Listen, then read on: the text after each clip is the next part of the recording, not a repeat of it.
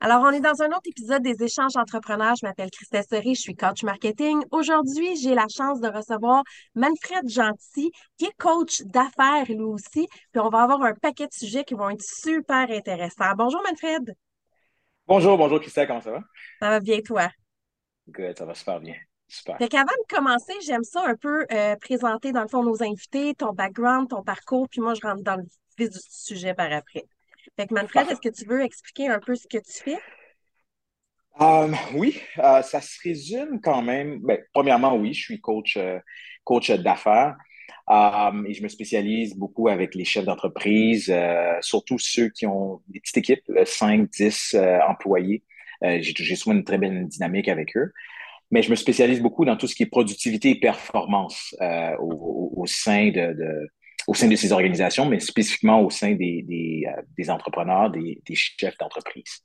Alors, je te dirais, c'est vraiment ça qui, euh, qui me résume. Excellent. Excellent. Puis écoute, avant qu'on commence l'entrevue, on parle tout le temps, on se met un petit peu dans, dans l'ambiance. Puis là, ben, tu m'as dit, j'aimerais ça parler des hommes. Fait que je me suis dit, ah! Pourquoi attendre plus tard dans le podcast? Pourquoi ne pas partir directement là-dessus? Explique-moi un peu, c'est quoi ton idée? Qu'est-ce que tu avais en tête euh, de parler des hommes entrepreneurs, bien évidemment, là, mais c'était quoi ton, ton euh, idée derrière tout ça? Mais mon idée derrière tout ça, c'est le fait qu'il y a tellement d'hommes actuellement qui souffrent. Mm-hmm. Um, et c'est très étrange qu'on n'en parle pas, on n'en parle pas beaucoup au niveau des médias on n'en parle pas beaucoup au niveau même de l'entrepreneuriat. Oui, des fois, on va, entendre, on va entendre un petit peu par rapport à la santé mentale, à quel point que, il y a beaucoup d'entrepreneurs qui souffrent de burn-out, de fatigue, mais c'est n'est pas, pas un message qui est populaire. Et mm-hmm. souvent, ça, ça va dans les deux sens. Ça va dans le sens que souvent, nous, en tant qu'entrepreneurs masculins, euh, on, on, on, le cache, qui veut dire on veut avoir cette allure de Superman, on veut avoir cette allure que tout va bien, mais pour de vrai, à l'intérieur, euh, ça va pas. Et, je crois que c'est quelque chose que euh, moi, personnellement, dans mon métier, je le vois avec ceux avec qui que je travaille, mais c'est quelque chose qui doit, qui doit euh, être plus à qui doit être plus véhiculé, qui doit être plus articulé euh, de plus en plus sur, ben, j'allais dire, dans, le marché. Mais c'est quelque chose qui est vraiment qui est important à pouvoir mentionner. C'est pour ça que cet aspect-là de pouvoir parler aux hommes parler à ces hommes qui sont entrepreneurs, qui sont travailleurs autonomes, je crois que c'est pour moi quelque chose de vraiment important. Puis c'est vrai qu'on euh, on a une tendance, malgré l'égalité des sexes, malgré ci, malgré ça, on a quand mm-hmm. même une perception des hommes qui doit toujours être forte, malgré qu'on veut qu'on met de l'avant un peu le fait qu'ils peuvent pleurer, qu'ils s'occupent des enfants à la maison. Il y a quand même une pression mm-hmm. sociale qui est mm. vraiment là sur l'émotivité masculine aussi.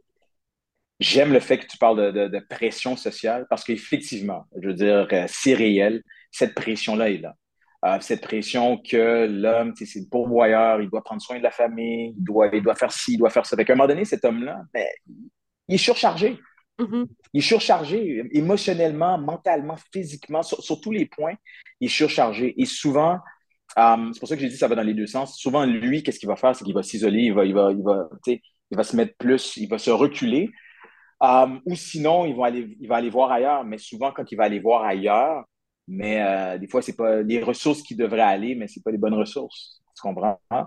Qui que je suis pour pouvoir juger ces hommes-là? C'est, pas moi qui devrais les juger. Mais l'idée ici, c'est important pour eux de pouvoir savoir que euh, ben, c'est important de communiquer, c'est important de pouvoir se le dire, de, de dire autour de soi que mm-hmm. ça va mal et j'ai besoin d'aide. Surtout quand tu es propriétaire d'une entreprise aussi ou que tu es travailleur autonome, c'est un peu le même principe, mais tu as propriétaire d'entreprise quand tu as des employés, tu as comme un statut de plus à aller chercher. Tu as une position hiérarchique, mais tu as aussi une position de force par rapport aux autres où c'est toi qui donnes l'exemple, c'est toi le leader. Fait que euh, la personne qui est en, en, en pouvoir, souvent, c'est plus difficile pour elle d'exprimer ses émotions. Oui, et, en lien avec ça, je crois que j'aimerais aussi souligner, euh, parmi les croyances que j'ai qui sont, qui sont mm-hmm. importantes, c'est le fait qu'un homme doit être fort. Moi, je crois ça. Je crois qu'un homme doit être fort. Maintenant, la force de ça, c'est pas, pas au niveau des muscles. C'est, pas juste. je prône, oui, d'aller au gym, mais, mais, mais selon moi, un homme fort, c'est un homme intègre. Un homme fort, c'est un homme qui se sculpte, qui se développe, qui, se, qui, qui fortifie son mental, son psychologique. Un homme fort, c'est un homme qui est capable de prendre soin de ses enfants, de sa famille, sans pour autant que ça va vers l'extrême. Mais c'est quelqu'un qui, tu comprends, c'est quelqu'un qui, qui se responsabilise. L'une des choses que je prône par rapport, par exemple, lorsque je lorsque j'accompagne un, chef d'entreprise, c'est le fait de lui dire, regarde, euh, à chaque jour, essaie de finir à 5 heures. Je te mm-hmm. suggère de finir à 5 heures. Pourquoi? Pour avoir justement du temps à passer, à investir dans ton foyer. Mm-hmm. Um, mais ce genre de, ce genre de message-là, encore une fois, comme je l'ai dit, c'est pas le genre de message populaire parce qu'on prône dans l'entrepreneuriat qu'il faut, faut, passer 80, 100 heures dans ton entreprise pour que ton entreprise puisse croître. Tandis que la manière qu'on travaille aujourd'hui est totalement différente de quand on, de 1884. Ça, c'est clair, ça, c'est clair. Puis on est dans un, un air où est-ce que justement on prône beaucoup le travail famille, l'équilibre au travers de tout ça. Puis je pense que c'est un statut qui commence à prendre de l'ampleur, que les gens veulent justement, comme tu dis, finir à cinq. Mais effectivement, il y a toujours une pression, si on veut performer encore plus, on veut la faire grandir. Mais je pense que mm-hmm. c'est un plus quand tu as un équilibre dans ta vie, peu importe que tu sois un homme, une femme en affaires comme à la maison, tu as besoin d'un équilibre pour réussir. Besoin de l'équilibre, besoin d'optimisation aussi, en lien mm-hmm. avec euh, l'aspect que je te parlais de, de, finir à 5 heures, par exemple. Mm-hmm, mm-hmm. Oui, il y a l'aspect euh, euh, de valeur qui est l'aspect familial, oui, mais en même temps aussi l'aspect l'aspect productivité qui est important. Parce que lorsqu'on a un temps limité pour faire quelque chose, qu'est-ce qui arrive, c'est que automatiquement, on enclenche une loi en productivité qui s'appelle la loi de Parkinson. Et cette loi-là, qu'est-ce que ça, qu'est-ce que ça dit? C'est que lorsque tu as un temps limité, euh, lorsque tu as un temps limité pour faire quelque chose, qu'est-ce qui arrive? C'est que maintenant, tu vas te focaliser sur l'essentiel. Fait que hmm. ça, souvent, lorsque tu vois quelqu'un qui travaille 10 heures, 12 heures par jour, la plupart du temps, c'est pas qu'il travaille réellement 10 heures à 12 heures par jour. La plupart du temps, c'est parce que là, il est dans beaucoup de distractions, il fait beaucoup de choses que, qui n'ont pas forcément euh, un lien direct avec l'aiguille financière de l'entreprise. Tu comprends? Fait que l'idée ici, c'est de prôner l'efficience, qui veut dire est-ce que je suis capable de doubler mes résultats en peu de temps? Ça devrait être ça le questionnement d'un chef d'entreprise et non de savoir, euh, OK, il y, a, plusieurs clients ici, euh, c'est moi qui vais aller les servir. Non, non. Hum. J'aime beaucoup, beaucoup, beaucoup cette philosophie-là parce que c'est vrai que des fois, quand on travaille des longues heures, ça veut pas dire qu'on a été productif de la même manière de 8 heures le matin à 9 heures le soir. Tu souvent, on a des creux, puis je pense que s'accorder des pauses aussi, c'est important. C'est important pour la santé mentale, mais tu as raison, tu sais, je, je le voyais pas autant important pour la notion d'urgence. Tu finis à 5 heures, faut que tout soit fait avant 5 heures, puis tu prends des pauses, tu as le droit de prendre une pause, tu deviens plus productif fait que dans le fond, c'est un peu ça que tu fais. Tu réorganises la structure d'une journée d'un entrepreneur pour qu'il soit plus efficace. Exact. Puis je l'amène à repenser, à, à vraiment changer ses paradigmes. Ce qui veut dire la manière qu'il réfléchit, à mm-hmm. vraiment rechanger ça. Parce que la manière qu'on travaille souvent, surtout maintenant, tu sais, quand j'entends quelqu'un qui travaille 80, 70 euh, et, plus d'heures par semaine, euh, souvent l'une des choses que je constate, c'est le fait que cette personne-là, malheureusement, n'active pas les différents leviers qui existent au sein de son entreprise. Puis là, encore une fois, je parle à, des propriétaires d'entreprise, qui veut mm-hmm. dire, comme tu l'as dit, tu as le statut ou ce que c'est toi qui es à la tête de l'entreprise. Fait que là, maintenant, tu as des employés qui sont des ressources humaines et c'est des leviers indirectement pour pouvoir faire en sorte que l'organisation puisse fonctionner de manière efficiente. Um, l'idée ici, c'est que ces propriétaires-là doivent, penser à travailler sur leur entreprise et non dans leur entreprise. Juste ça, ça, amène la personne à réfléchir d'une autre manière.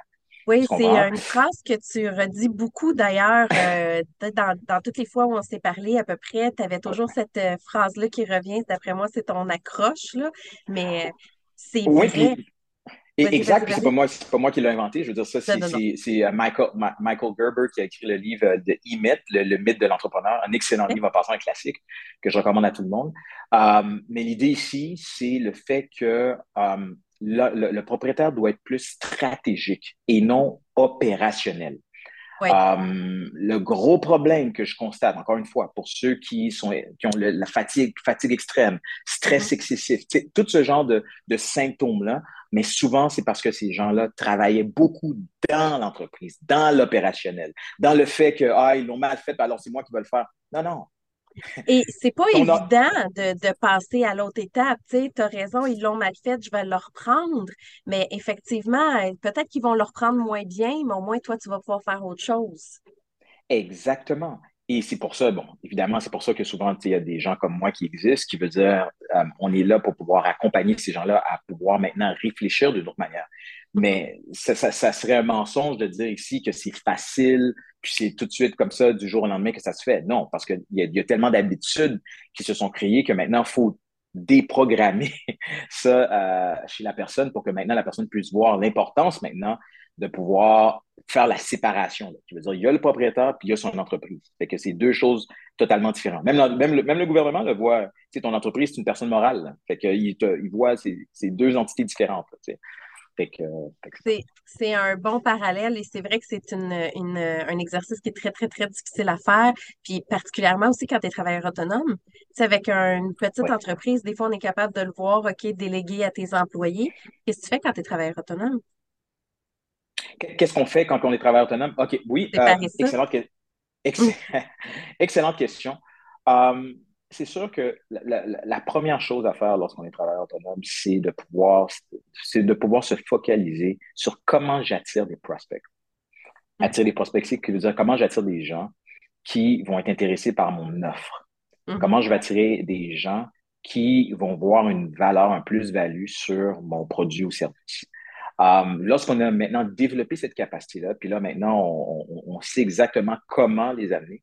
Là, ce qui est bien avec ça, c'est que maintenant, tu, deviens beaucoup plus euh, prévisible mm-hmm. financièrement.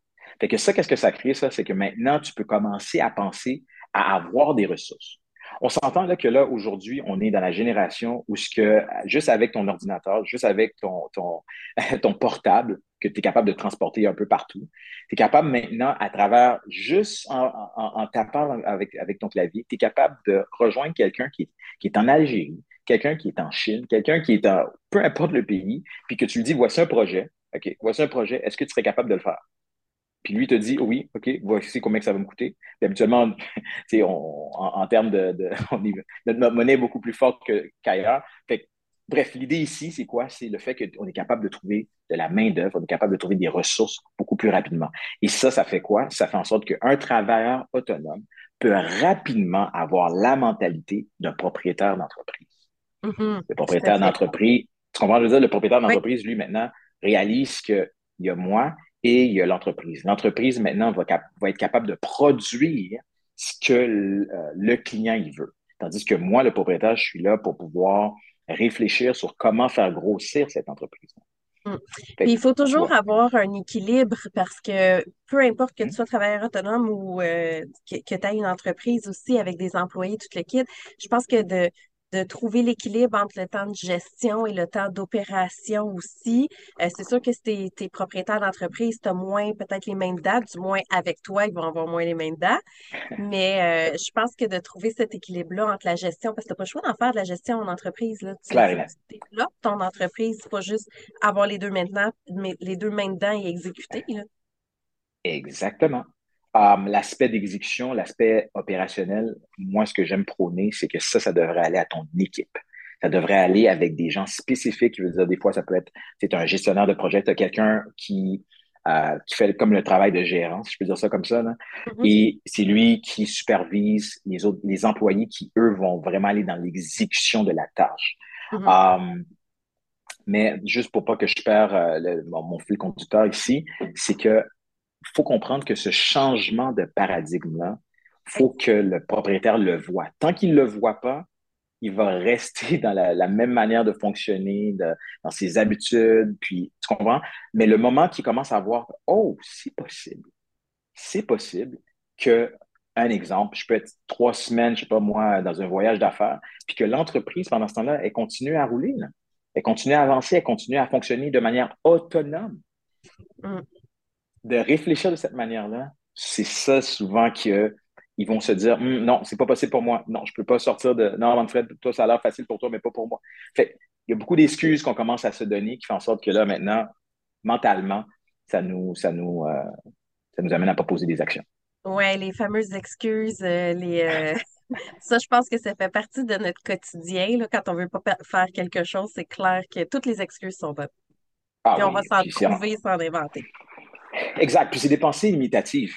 C'est des pensées limitatives. Puis, tu sais, juste pour euh, m'assurer de donner le maximum de bénéfices à, à ton audience, tu sais, je veux encore une fois parler aux hommes, mais indirectement, je parle aux femmes aussi. Qui veut dire, je suis quelqu'un de très humain et j'aime parler à l'être humain derrière l'entreprise. Mm. Um, je crois que c'est quelque chose de vraiment important pour l'entrepreneur de s'assurer qu'il aille bien. Oui. Parce que des fois, oui, on veut se focaliser sur est-ce que mon entreprise va bien? OK, oui, OK, on, va- on peut, on peut penser, on peut réfléchir et c'est une excellente question, très pertinente. Mais la question la plus pertinente, c'est est-ce que toi, tu vas bien? Est-ce que toi, est-ce que ça va bien à la maison? Est-ce que ça va bien avec le, est-ce que ça va bien avec le couple? Est-ce que ça va bien avec les enfants? Puis, euh, on s'entend, là, c'est, je, je dis pas que ça, va, ça doit toujours être rose, puis ça doit toujours être, il n'y a, aucun, il y a, il y a aucune famille que c'est comme ça. OK? On s'entend, là, je- Ah mais l'idée ici, je ne sais pas, mais de ce que, de ce que je sais, c'est que ça, il y a des hauts et des bas dans, dans n'importe quoi. Fait que l'idée ici, c'est de s'assurer que est-ce que je vais bien? Cette question-là est vraiment importante à répondre. Et moi, ce que je prône, c'est que pour aller bien, en tant qu'homme, um, puis là, je dis pas un homme avec un grand H, puis homme-femme, je veux dire l'homme masculin, je crois que c'est Mhm. important pour lui de pouvoir aller extrêmement bien, de pouvoir être fort, mentalement premièrement, puis après ça, physiquement.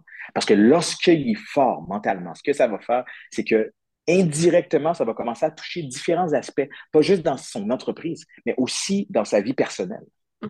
Fait Mhm. que c'est pour ça, tu sais, puis là, là, on pourrait aller dans des exemples que moi, je donne à, à, à, à- à mes clients, mais un exemple, moi, j'aime ça recommander à mes clients, tu sais, de prendre une douche froide le matin, Et pourquoi une douche froide?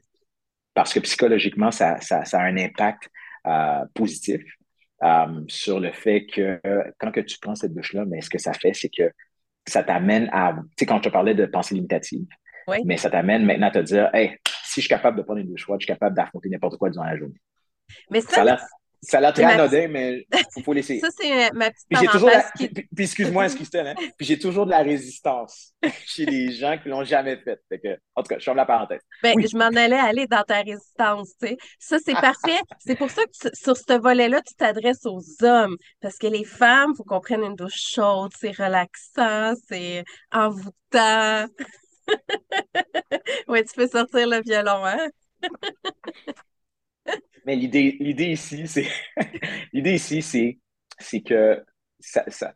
Puis ça, vous pouvez googler ça, là, je veux dire, euh, il y a, il y a Oui, énormément de bénéfices, il y a Mhm. énormément de bénéfices de, de le prendre. Mais encore une fois, pourquoi que je le recommande?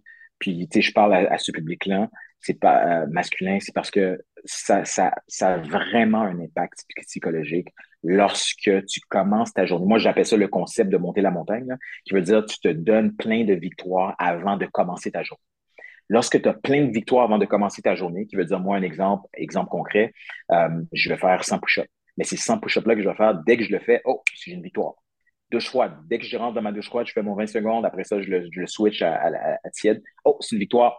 Je le coche. Après ça, ma lecture. OK, je fais une lecture. Ah, je le coche. Fait que toutes ces victoires-là s'empilent pour que maintenant, dès que je commence de ma journée, mais ma journée va être productive, ma, journée va. Je ne vais pas penser à un client qui vient de me donner un rejet, puis là, ça, ça, ça me met dans un état dépressif. Mhm. Là, tu changes ton mindset complètement? Ex- Exactement. Je le flippe pour que maintenant, je puisse être au top, je puisse être au-dessus, pour que maintenant, je puisse me focaliser sur ce qui est essentiel, puis à la fin de la journée, que je sois. Puis c'est bien parce que tu marquais un point avec les victoires. Moi, j'appelle ça des, en marketing, j'appelle ça des objectifs, euh, tu sais, où tu peux te taper sur l'épaule. Fait que Oui. souvent, je l'aime cette philosophie-là parce que moi, quand je donne, mettons, une stratégie avec le client, surtout celui qui commence, je suis comme, OK, ben, on va Mhm. commencer, mettons, on va parler de Facebook. On va commencer par ton objectif 1, ben, tu vas atteindre 100, 100 abonnés Facebook. Quand tu vas Mhm. l'avoir, tu vas pouvoir te taper sur l'épaule. Puis là, ben, il y a plein de, de, de choses, mais j'ai- j'aime beaucoup les micros-objectifs parce que Ouais. c'est vrai qu'on a l'impression d'arriver à quelque chose. Fait que de le faire Ouais. comme tu le proposes dans ton quotidien, avec ton, dans ton mindset, dans le fond, je trouve que ça l'apporte vraiment un bénéfice. Je le vois directement, là. Ah oui, clair, clair, clair et net. Puis, euh, c'est l'effet boule de neige. hein. C'est vraiment Mhm. l'effet boule de neige qui veut dire, là, tu sais, la, la- la- mais cette boule-là va commencer à grossir à travers des petites actions euh, qui, qui vont se faire. Mais encore une fois, c'est tellement triste. exemple concret là, au Québec, euh, la province du Québec, là, euh, mais où est-ce qu'on est, là, toi et moi, c'est qu'au au, au Québec, il faut comprendre que les statistiques, je ne sais pas si ça a changé dernièrement, mais de ce que moi j'avais regardé, c'est qu'il y a quatre personnes euh, en moyenne qui se suicident dans la province, la grande province du Québec. Quatre personnes à chaque jour. À chaque jour? Jour. OK. Jour. Qui se suicident dans, dans la province du Québec. Et euh, là, je ne parle pas de la ville, hein, c'est pour ça que je, je, spécifie, là, je parle de la province en, mm-hmm. en général. Et parmi ces quatre-là, c'est pour ça que j'en parle, parmi ces quatre-là, trois de ces quatre personnes-là, ce sont des hommes. Ce sont des hommes aux alentours de 45, 50, c'est dans ce alentours-là. Mm-hmm. OK? Qui veut dire c'est des hommes souvent. C'est une statistique qui fait peur. Et souvent, ces hommes-là, c'est parce qu'ils ont été brisés, brisés psychologiquement, dans différentes, différentes choses, mais ils ont parce que si tu arrives à cette finalité-là, c'est parce qu'il y a eu beaucoup de choses qui sont arrivées avant que ça arrive là. Tu comprends? Et c'est pour ça que moi, je me donne cette mission-là, de parler à ces hommes. Je me donne cette mission-là de, hey, non, t'es exceptionnel. Non, t'es fort. Non, t'es capable. Puis, puis c'est pas juste pour, pour, euh, la motivation pour la motivation. Exactement, tu sais, la motivation vide. C'est pas juste la motivation vide. Pour moi, c'est réel que tu es exceptionnel. Donne-moi juste quelques semaines, puis tu vas voir, je vais te prouver que tu peux, qu'il y a quelque chose chez toi qui est vraiment extraordinaire. Fait que l'idée ici, c'est de faire ressortir qu'est-ce qu'il y a déjà à l'intérieur de cette personne. Fait que ça, c'est cette mission-là que je me donne. C'est vraiment une belle mission. Puis j'ai euh, fait un podcast avec euh, Nathan Fortin, je ne sais pas si tu, connais. Peu importe. Oui, euh. Dans le fond, dans quelques podcasts avant, on avait parlé des itinérants. Puis euh, on hmm. a parlé dedans, ça me fait penser à ça, comme quoi, tu sais, il y en avait hmm. là-dedans que c'était des hommes d'affaires, des, des gens, ben, il y avait des femmes aussi, mais des gens qui réussissaient super bien et que la santé mentale est rentrée là-dedans. Il y a eu des problématiques, il y a eu des hmm. échecs. Et ces, ces échecs-là se sont ramenés justement à l'itinérance euh, par après. Hmm. C'était ça la finalité dans ton cas où est-ce que tu parles, c'est le, le, le, suicide, là, malheureusement, mais c'est vrai, on, on se rend pas compte à quel point la santé mentale et les échecs ont un impact très lourd sur la vie des hommes et aussi des femmes, bien évidemment, mais la vie des gens en général. Et il y a plus d'itinérants hommes que de femmes aussi.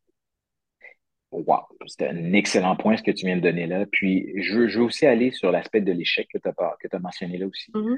Euh, le problème, on s'entend, là, toi et moi en tant qu'entrepreneur, puis tout entrepreneur que je crois qui, qui est là plus que cinq ans, c'est impossible que tu me dises que tu n'as pas eu d'échec euh, durant ce parcours-là, là, en tant qu'entrepreneur. Euh, le problème, c'est pas l'échec. Le problème, c'est l'interprétation qu'on la donne.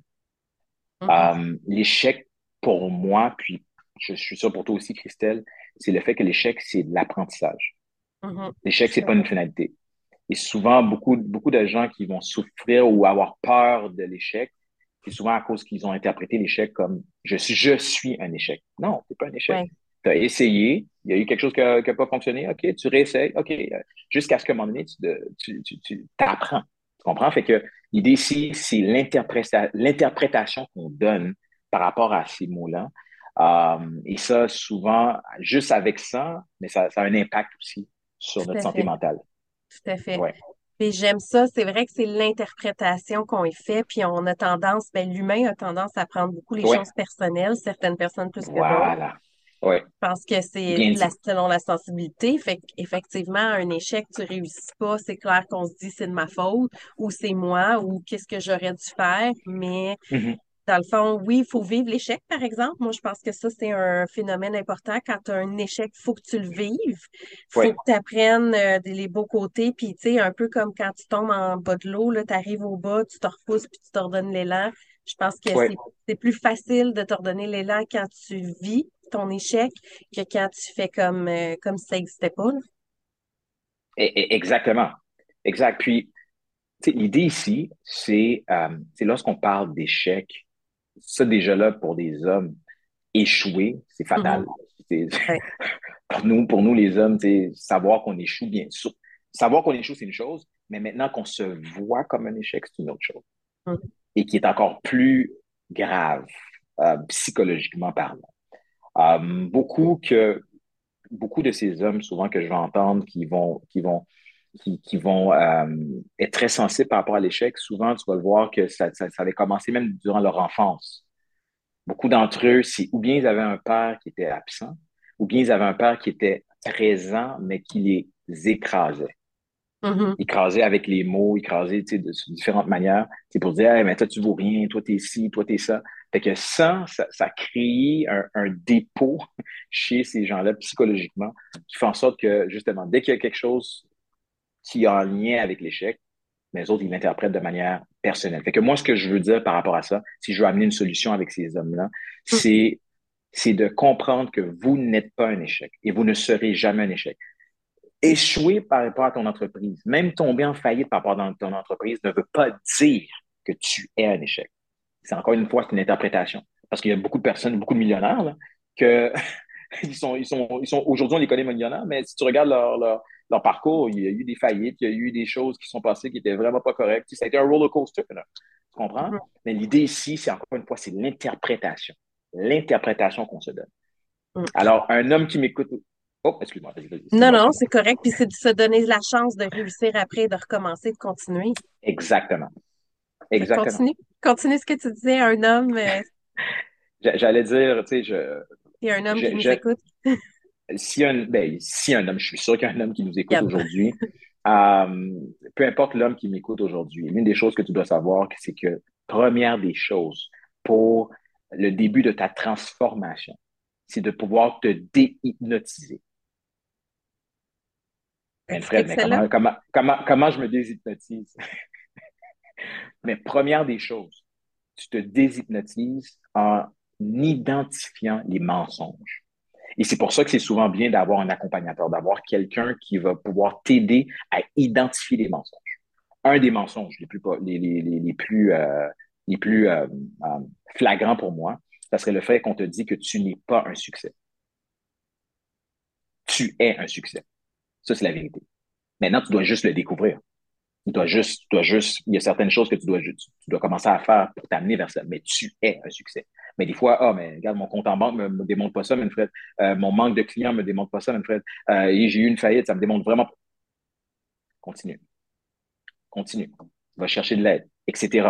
Et tout ça, un jour, ce que ça va faire, c'est que ça va te, c'est en train de te sculpter. Qui veut dire la déshypnotisation est en train de sculpter sais, le gros bloc de marbre, le gros bloc de marbre, techniquement, c'est un paquet de mensonges, OK? C'est un paquet de mensonges, le gros bloc de marbre. Fait que tu dois avoir quelqu'un qui va être là pour pouvoir te sculpter, pour retirer tous ces mensonges-là, Tout, tout, ce, tout ce que tu as pu être hypnotisé avec le temps, avec peu importe où ce que tu l'as entendu. Et maintenant, quand le moins de mensonges que tu vas avoir, que tu auras, mais tu vas voir que tout d'un coup, wow, hey, je ne savais pas que j'étais comme ça. Je savais pas que j'avais cette force-là. Oui, et il est épais, le bloc de marbre, hein? Fait que ah, faut effectivement, c'est pas un job facile de faire ça, Il Faut que tu le sculptes petit peu par petit peu, là. exactement. C'est vraiment pas facile. Et, je mentirais si je te dis que c'est facile. Mais qu'est-ce qui, qui est extraordinaire et exceptionnel sur cette planète et qui, fait, et qui a été fait facilement? Pas grand-chose. bon, je, douterais de, je douterais de cette chose-là qu'on pointerait puis qu'on dirait que c'est exceptionnel puis que ça a été fait facilement par exemple, tu vas dans un restaurant, puis le wow, la nourriture est exceptionnelle. Ça a l'air facile comment il te l'a fait, mais si tu expliques tout ce qui a passé pour devenir le chef qui est devenu. Combien de recettes il a essayé, puis que ça n'a pas marché? Voilà. Et voilà. Mais c'est vrai que l'entrepreneuriat, c'est, on bâtit euh, des connaissances, on bâtit un système, on parle. Dans l'entrepreneuriat, il y a des hommes, mettons un gars qui était habitué de faire de l'aménagement paysager pour quelqu'un. Il était super bon en aménagement paysager. Puis là, mm-hmm. tu le prends, puis là, lui, il a décidé de se partir en affaires. Là, il faut qu'il fasse de la gestion, mais c'est pas inné. Fait que tout le même travail qu'il a appris à faire pour faire de l'aménagement paysager, ben quand tu as ta compagnie, oui, le volet production, mais après ça, il faut que tu refasses le même processus pour apprendre à gérer ta business. Fait que c'est une répétition, puis c'est de la, tes connaissances qui, qui s'accumulent. Exactement.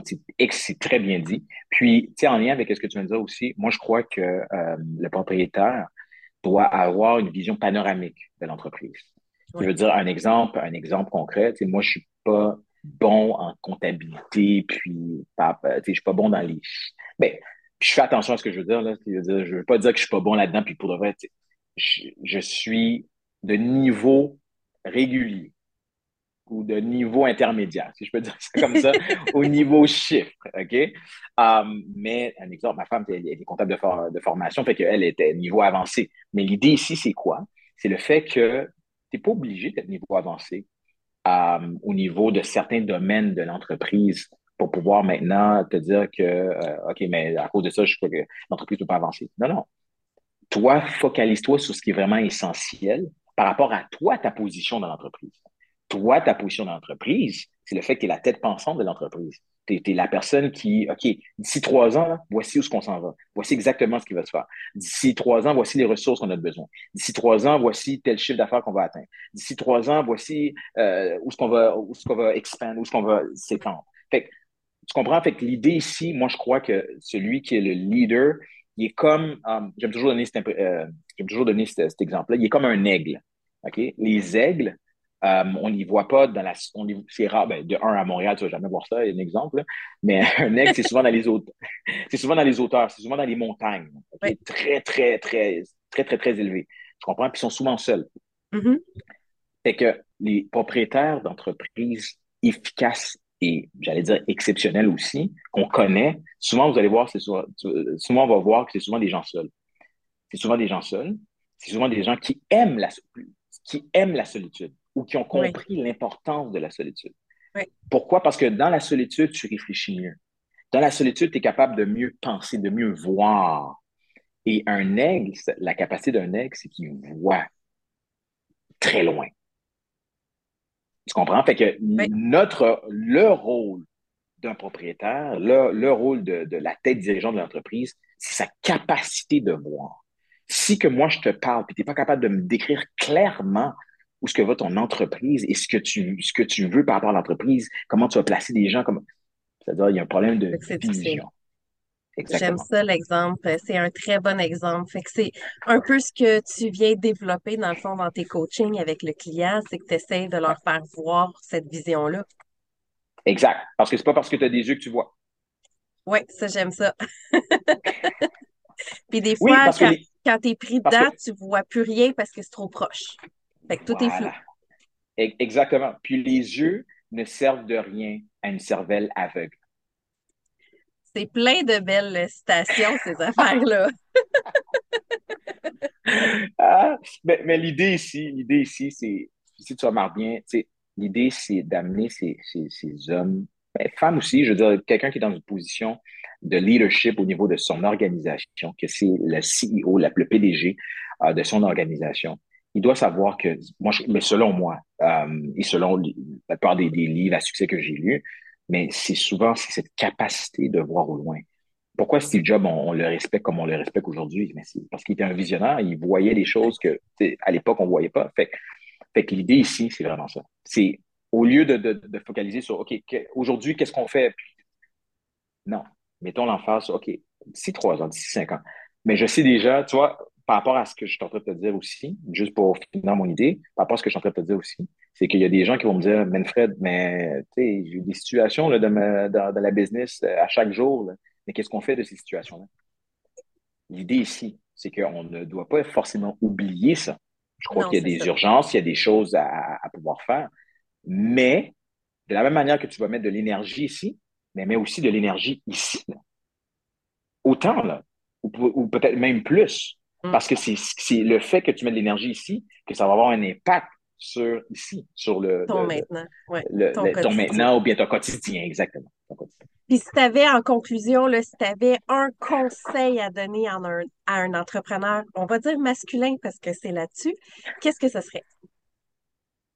Un seul. Il faut que tu fasses un choix. Tu as une affaire que tu lui dis, focus sur ça en premier, ce serait quoi? Excellente question. J'allais dire prendre une douche froide, mais c'est pas, pas facile. Euh, euh, que ce que tu fais aujourd'hui aura un impact dans 100 ans. Alors, assure-toi que ce que tu fais aujourd'hui, mais que ce soit important. J'adore. On finit sur une bonne note. Un énorme merci, Manfred, pour ton temps. Merci à toi. on veut te rejoindre, on fait ça comment? Alors, très facile. Je veux dire, sur les réseaux sociaux, euh, je suis présent, Manfred Gentil, M-A-N-F-R-E-D, Gentil, J-E-A-N-T-Y. Euh, Facebook, Instagram, LinkedIn, euh, c'est toujours le même nom. puis, puis aussi YouTube, je commence à être de plus en plus présent sur, sur YouTube. Alors, je développe un, channel par rapport à YouTube aussi. Fait que sur YouTube aussi, Manfred Gentil, ben, je commence à mettre des vidéos aussi. Un gros merci pour ton temps, Manfred. Merci à toi. Bonne journée. Au revoir.